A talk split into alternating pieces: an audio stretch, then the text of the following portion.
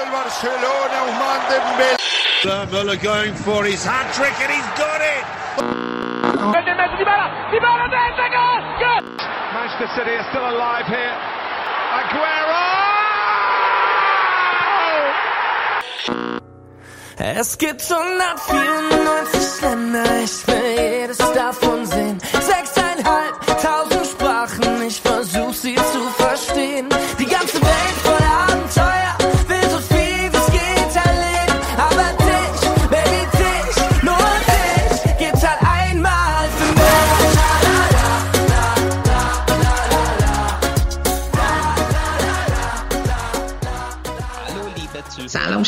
شنونده های عزیز. به رادیو آفساید خوش اومدید. من آرادم و امروز مجری این بخش هستم. خیلی خوشحالم که مهمونمون را معرفی کنم. یوناس فینکر یوناس خبرنگاری ورزشی می‌خونه و صاحب پادکست بولی کامپکته. سلام یوناس. مرسی که دعوت ما را قبول کردی. سلام آراد. با کمال میل. قبل از اینکه بریم سراغ بوندسلیگا یک و دو باید شرایط کنونی را در نظر بگیریم و اون چیزی نیست جز بحران کرونا. بعد از متوقف شدن بوندسلیگا پنج تا سناریو متفاوت برای ادامه فصل قابل تصوره. سناریوی اول یه توقف تا اواسط آپریله. سناریوی دوم یه وقفه طولانی تره. سناریوی سوم اینه که مدل برگزاری مسابقات عوض بشه و بازی های پلی آف انجام بشه. طوری که چهار تیم اول قهرمان رو مشخص کنند و دو تیم سقوط کننده از بین چهار تیم آخر مشخص بشه. سناریوی چهارم در نظر نگرفتن این فصل از رقابت هاست و سناریوی پنجم اینه که لیگ برای فصل بعد به 22 تیم افزایش پیدا کنه. تو با کدوم سناریو موافقی و چرا؟ خب من فکر می‌کنم سناریوی دوم منطقی تره که اول نگاه کنم ببینم بحران تا چه زمانی طول می‌کشه. یعنی یه وقفه طولانی مدت. باید نگاه کرد دید چقدر طول می‌کشه. در غیر این صورت باید دید چطوری میشه در زمان مقرر فصل رو تموم کرد. ما باید به این نکته توجه داشته باشیم که آخر جون تمام قراردادهای بازیکنهای قرضی و خیلی از بازیکنهای دیگه تموم میشه. و همین دلیل باید فصل قبل از پایان ماه جون تموم شده باشه. گزینه جایگزین بازی کردن پلی آفه ولی به هر حال باید دوباره توی این فصل فوتبال بازی بشه. فکر می‌کنی ممکنه اتفاق بیفته که کلا این فصل نیمه کار رها بشه؟ و فکر می‌کنم که باشگاه به دلایل مالی مختلف مخالف این موضوع هستن. شبکه های تلویزیونی برای این پول میدن که بازی پخش بشه. معلومه که عصبانی کنند است وقتی این مبالغ از طرف اسکای و دیزان وارد حساب نشه. برای همین نیمه کار رها کردن فصل آخرین راه حله آره درست میگی. خب بریم سراغ تاثیرات اقتصادی بحران کرونا. تو همین الان به یه چیزایی اشاره کردی. فکر می‌کنی که تیم های بوندسلیگایی به خاطر این مشکل مالی پیدا می‌کنن یا می‌تونن از پس این چالش اقتصادی بر بیان؟ خب راستش پنجا پنجا. خب خیلی از بازیکنها از بخشی از حقوقشون صرف نظر می‌کنن و به این طریق تلاش می‌کنن به باشگاه کمک کنن. از طرف دیگه ما فقط بازیکنها رو می‌بینیم ولی توی باشگاه یه عالم آدم دیگه کار می‌کنه. بخش تحریریه مسئول چمن ورزشگاه و اون همه مربی. پشت صحنه صدها کارمند هست که باید حقوقشون پرداخت بشه. بنابراین وقتی باشگاه درآمدی نداشته باشه حقوق اونا هم نمی‌تونه پرداخت بشه. برای همین میگم پنجا پنجاه اونا می‌تونن یه سری مشکلات رو حل کنن. ولی کل اینا رو باید باشگاه بتونه پرداخت کنه. کدوم باشگاهی بوندسلیگایی به نظرت از حیث اقتصادی آسیب پذیرترن؟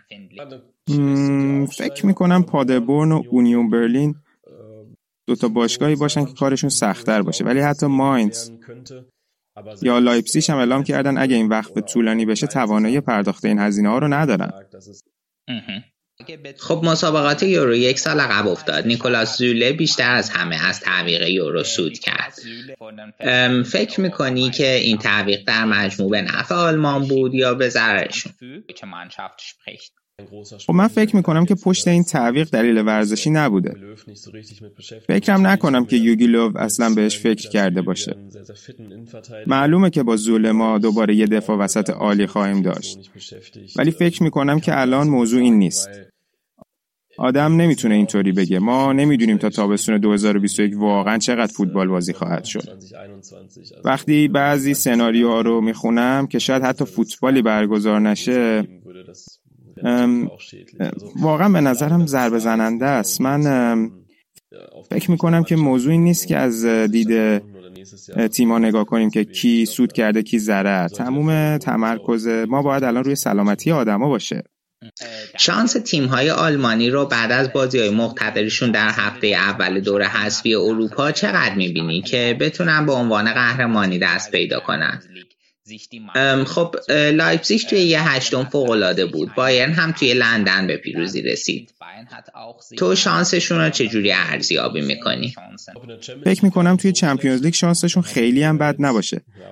دو تا تیم داریم. بایرن البته باید منتظر بازی برگشت بمونه.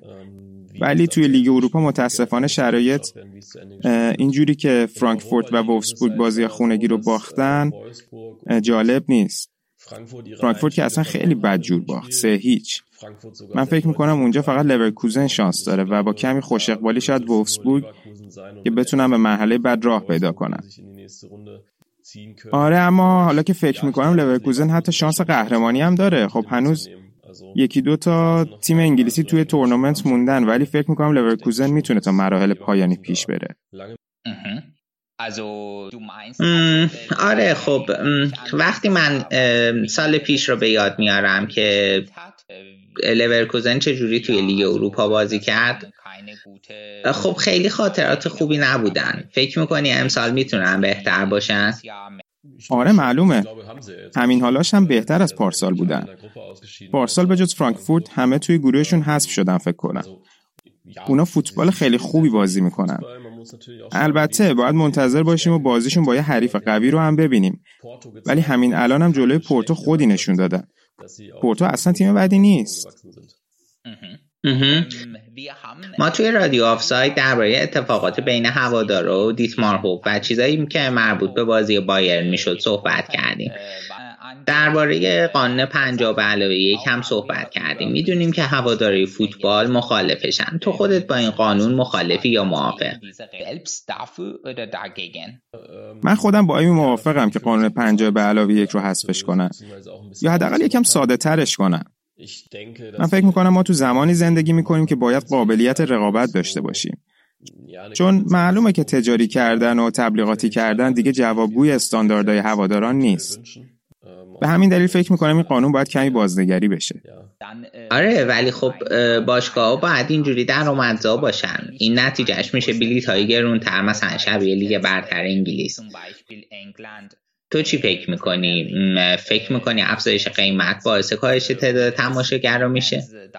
خب من فکر می‌کنم که فرق می‌کنه هواداری توی آلمان و انگلیس متفاوته برای همین انگلیس مثال مناسبی نیست من فکر می‌کنم ما توی آلمان یاد می‌گیریم که قانون چجوری بهتر بشه و همزمان به هوادار فشاری نیاد تو انگلیس سرمایه گذار دنبال کسب سود از کارشه. ولی وقتی به مثال آلمانی این کار نگاه می‌کنیم مثل هوفنهایم و لایپسیش سوداوری دیگه موضوعیت نداره. هر دو این باشگاه تا حد زیادی روی پای خودشون وایسادن و تلاش می‌کنن که محصول خودشون رو داشته باشن.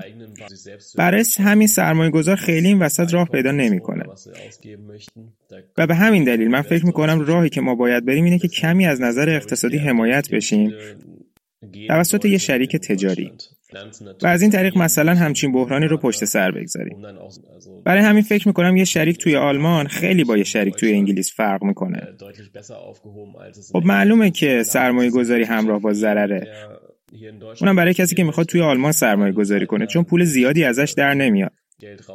ولی توی نمونه های مثل SAP یا همون SAP یا ردبول می‌بینیم که چجوری این برند سر زبون ها میفته و این خودش بهترین تبلیغه که در واقع این کمپانی ها براشون پول میدن. آره ولی با وجود همه این چیزای خوبی که توضیح دادی خیلی از هوادارا به شدت مخالف این قضیه چی کار میشه کرد چجوری باید نظرشون رو عوض کرد یا متقاعدشون کرد؟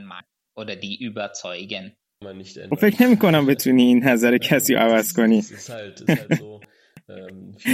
خیلی ها سنتی فکر می‌کنن. مثلا بیا به باشگاه مثل کایزرزلاوتر نگاه کنیم. باشگاه خیلی سنتی که به چیزای بزرگی دست پیدا کرده. ورزشگاه قشنگ و بزرگی داره. بیس هواداری مناسبی داره و با این وجود تو راه سقوط به لیگ محلاته. برای همین آدم باید امروز تصمیم بگیره می‌خواد که سنت ها رو داشته باشه و روی اونا چیزی بنا کنه. که با شرایط کنونی خیلی سخته. یا تلاش کنه با یه شریک تجاری قدرتمند ارتباط داشته باشه و رابطه قوی بسازه. خب بریم سراغ بند فسخ قرارداد توی آلمان. امروزه خیلی می‌بینیم که بازیکنها بند فسخ قرارداد بالایی دارن. این تدبیریه برای امنیت خود باشگاه. ولی این رو ما توی آلمان خیلی کم می‌بینیم. برای مثال ارلینگ هالند فقط یه بند فسخ 60 میلیونی داره. چرا تیمای آلمانی بند فسخ بالایی مثل تیمای رئال و بارسا نمی‌گذارن و می‌ذارن بازیاشون خیلی راحت بازیکناشون جدا بشن. آره خب شاید توی آلمان نمی‌دونم چی تو مغز افراد تصمیم گیرنده میگذره. طبیعتا می‌تونم تصور کنم که اونا نمی‌خوان وارد این بازی بشن. برای خیلی ها مثلا 300 میلیون بند فسخ گنجونده شده که کسی نتونه بخردشون. ولی با این وجود یه باشگاهی پیدا میشه و اونو می‌خره.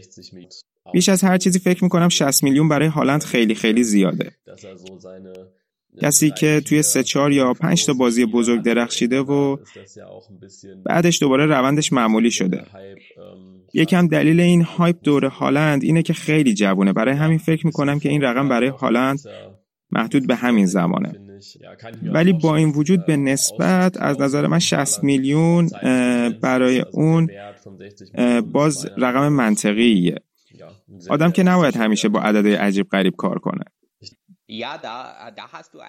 آره درست میگی. این رقم منطقیه. ولی خب خیلی تیم ها هستن که می‌تونن 60 میلیون یورو پرداخت کنن و در این صورت دورتموند یا هر باشگاه دیگه ای رو تضعیف کنن. بعد از این تیم های آلمانی توی فصل بعد تضعیف میشن و توی رقابت های اروپایی براشون مشکل ساز میشه. فکر نمی‌کنم با 60 میلیونی که دورتموند از هالند ممکنه گیرش بیاد بتونه مهاجم جایگزین هم ترازی بخره. برای همین حسابی توی درد سر میافتن. به همین دلیل من فکر می‌کنم 60 تا خیلی کمه.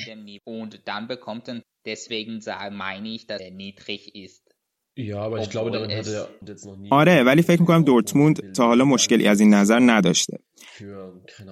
وقتی دمبله فکر کنم با 120 میلیون رفت تونستن جایگزینش رو پیدا کنن. وقتی هم لواندوفسکی رفت واقعا مشکل خیلی بزرگی برای پیدا کردن جایگزینش که به همون خوبی باشه و ارزون قیمت هم باشه نداشتن. بعد از لواندوفسکی اوبامیانگ اومد. بعد از اون یکم وقفه افتاد تا استعدادیاب ها بتونن بگردن و هالند رو پیدا کنن. من فکر می‌کنم الان تیمای آلمانی از نظر استعدادیابی خیلی خوب شدن و فلسفه خوبی دارن. خب خیلی نادره که ترانسفری ببینیم مثل بایر که با کوتینیو قرارداد امضا کرد و یه ستاره بزرگ رو به بوندسلیگا آورد. زمان این چیزا توی بوندسلیگا گذشته.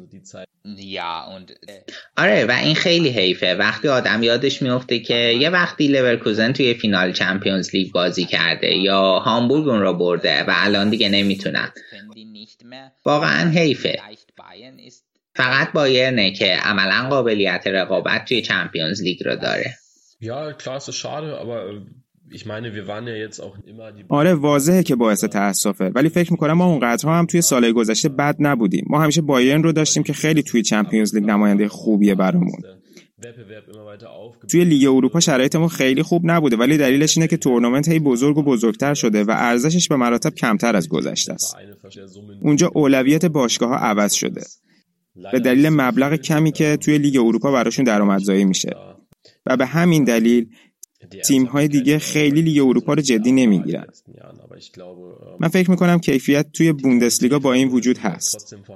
اینو هر از گاهی می‌بینیم. مثلا سال پیش دیدیم که چجوری فرانکفورت از هیچی به نیمه نهایی جلوی چلسی رسید. فکر کنم یه گل خیلی خیلی احمقانه بود که اگه اون نبود احتمالا فرانکفورت اون بازی رو برده بود و توی فینال با آرسنال روبرو می‌شد. در مجموع فکر می‌کنم نباید افسوس روزای گذشته رو بخوریم بلکه باید ببینیم الان چه پتانسیلی توی فوتبالمون وجود داره. که من فکر می‌کنم پتانسیل خیلی بالایی هست. بسیار خوب. می‌رسیم به یولیان ناگلزمان. تو کار یولیان ناگلزمان رو چجوری ارزیابی می‌کنی؟ فکر می‌کنی می‌تونه به خوبی یورگن کلوب باشه؟ آره البته. من فکر می‌کنم ناگلزمان در حال حاضر بهترین سرمربی در آلمانه. دیدیم که با هوفنهایم چیکار کرد و یه تیم خیلی خیلی خوب رو بست. اون الان توی لایپزیشه و به لایپزیگیا نشون داده لازم نیست فقط زیر توپ بکشن. بلکه می‌تونن به خوبی با توپ کار کنن و مالکیت توپ رو افزایش بدن.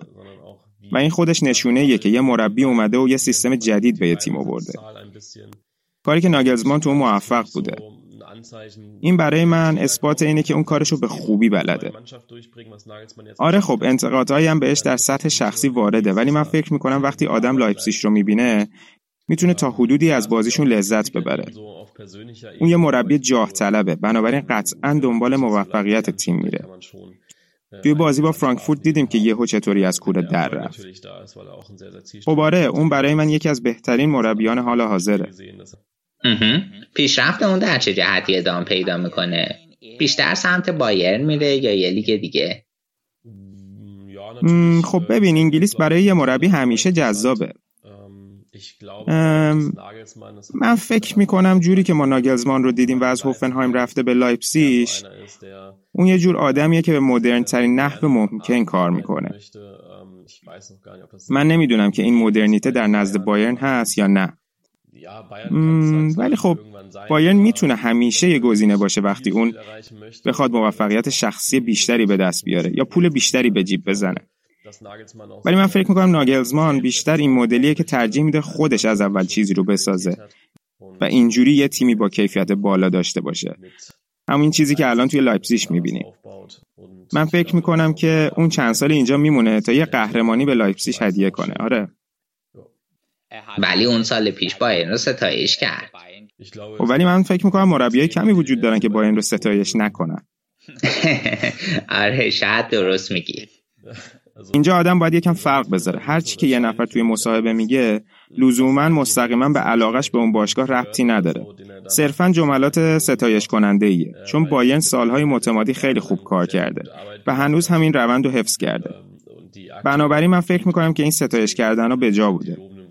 اوکی خب برسیم به افت بایرن هانسی فلیک توی این مدت خوب خودش اثبات کرده.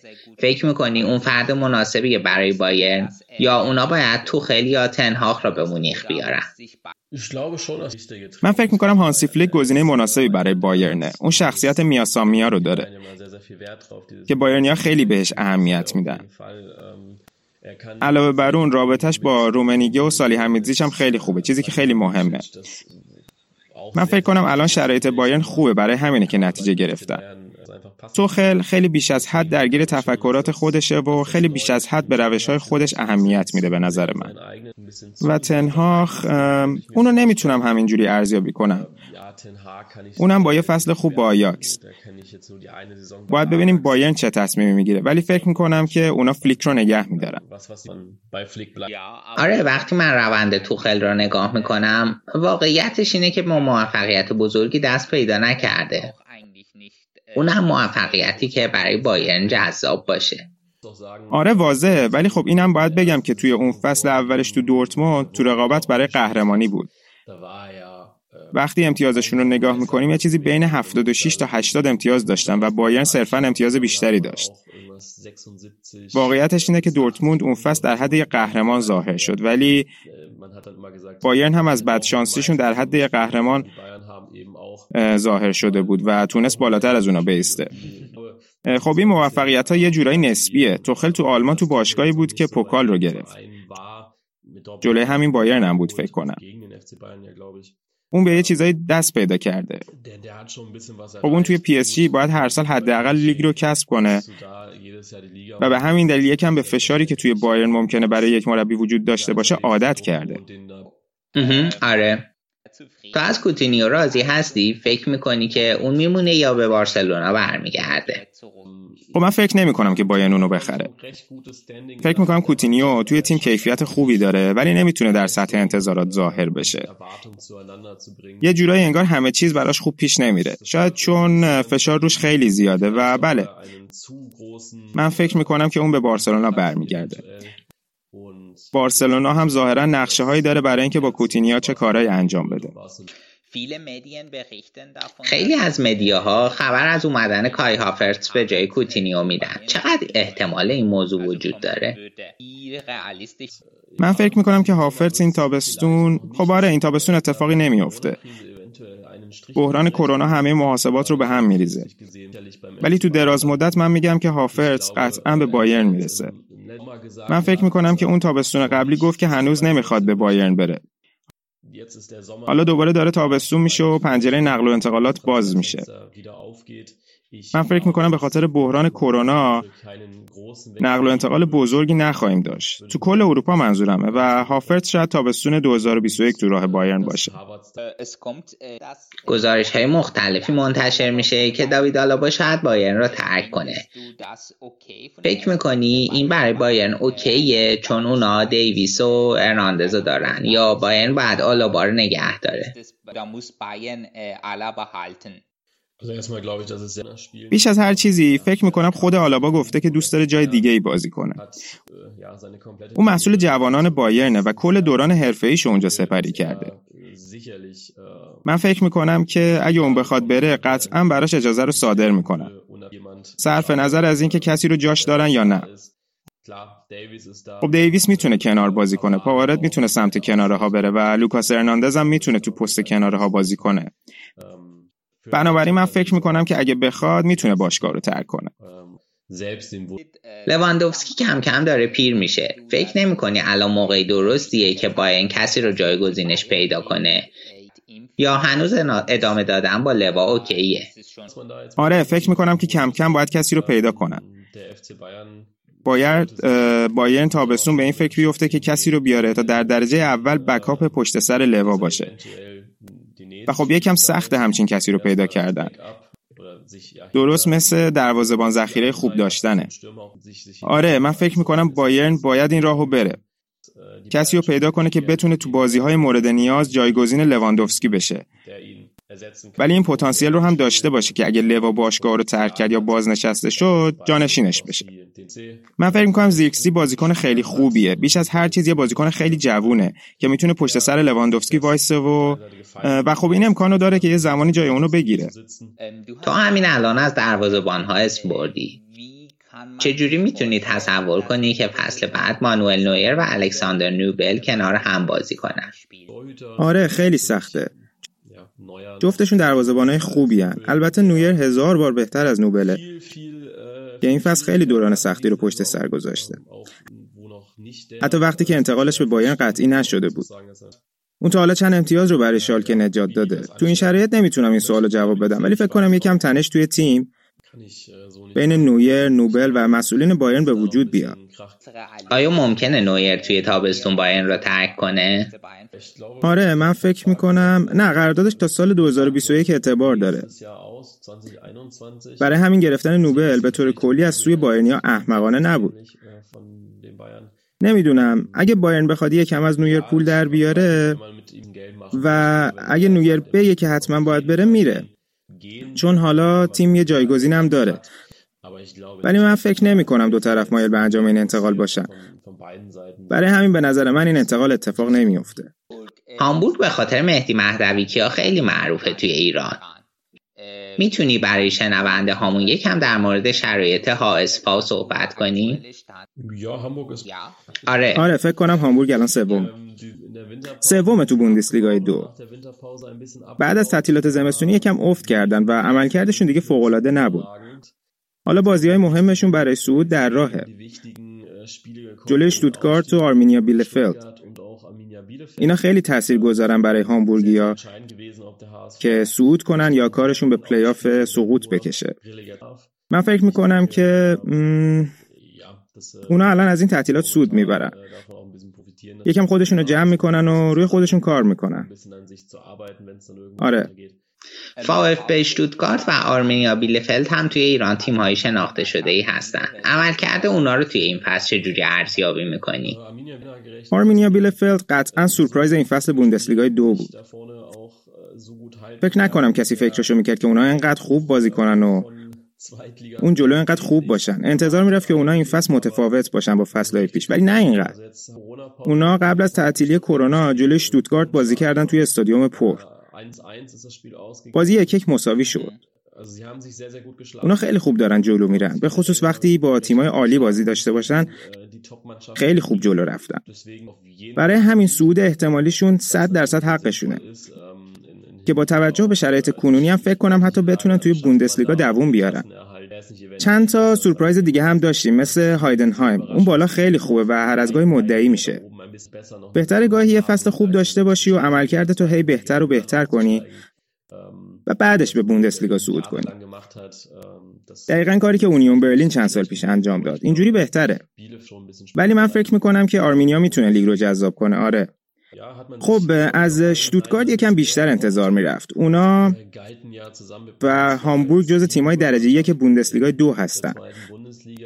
ولی توی بازیاشون اصلا درجه یک نبودن و بازی احمقانه رو باختن. جلوی ویزبادن یا جلوی بخوم امتیاز از دست دادن. ولی علاوه بر اون بازی مستقیم یا بازی مستقیم رو هم به هامبورگ باختن. بعدم باختن. 6 دو بود فکر کنم. ولی احتمالا عملکردشون به اندازه کافی خوب هست که صعود کنن یا به جایگاه سوم برسن. دقیقا اشتوتگارت 6 تا باخت داره و هامبورگ 5 تا. خب این تعداد خیلی بیشتر از انتظاراته. آره قطعا همینطوره چون باخته احمقانه توش بوده. شتوتگارت حتی بازیایی رو به تیمای یک سوم پایینی جدول باخته. هامبورگ هم دربی شهر رو به سمپاولی باخت. نمی‌تونی عمل کردت اینجوری باشه و وقتی اون بالایی و برای سود تلاش می‌کنی. اینا امتیازایی هستن که حتما باید به دستشون بیاری تا بتونی بری به بوندسلیگا. خب می‌رسیم به سوال بعدی. فکر کنم سوال آخریه. تدسکو. خب خیلی انتظار داشتن که تدسکو یکی مثل یولیان ناگلزمان باشه. ولی بعد عمل کردش توی شالکه الان به روسیه رفته. فکر می‌کنی یه وقت برمیگرده و با یه تیم بزرگ کار بزرگی انجام میده یا انتهای پیشرفتش همین بوده؟ آره فکر می‌کنم گام به سمت روسیه در درجه اول در جهت این بوده که یکم از فضای آلمان خارج بشه. اون پیشرفت خیلی عظیمی رو تجربه کرد. قبل از اینکه توی شالکه باشه مربی ارسکی بیگه بود و اونجا تونست تیم رو توی لیگ سه حفظ کنه و یهو به شالکه پیوست فکر کنم که توی روند پیشرفتش یهو ده تا پله جهش کرده پله که می‌تونستن کمکش کنن که مربی بهتری باشه فکر کنم الان اسپارتاک مسکو نه آره فکر می‌کنم اسپارتاک مسکو هم خیلی تیم بدی نیست. اونجا با هوودس کار می‌کنه تحت قرارداد اسپارتاکه. معلومه که یه وقتی دوباره به آلمان برمیگرده. ولی فکر نکنم به یه باشگاه خیلی بزرگ بره. من یه باشگاه میانه جدولی رو می‌تونم براش متصور باشم. مرسی یوناس از صمیم قلب که دعوت ما رو پذیرفتی. من از مصاحبه با تو خیلی لذت بردم. منم همینطور. مرسی. از شنونده هامون هم تشکر می‌کنم. آره خیلی مصاحبه خوبی بود. هر زمان دیگه با کمال میل میام و برای همه آرزوی سلامتی می‌کنم. آره امروز سلامتی از همه چی مهمتره. دقیقا. Solange du dich dabei nicht selbst verlierst, bist du glücklich, so wie's gekommen ist. Und wonach sehnst du dich? Was wünschst du dir, was noch passiert? Mal nah, mal näher, mal fremd, doch immer da. Zu schön die Zeit und auch so schwer es manchmal war. Was war, das bleibt, das brennt sich ein, das bleiben wir.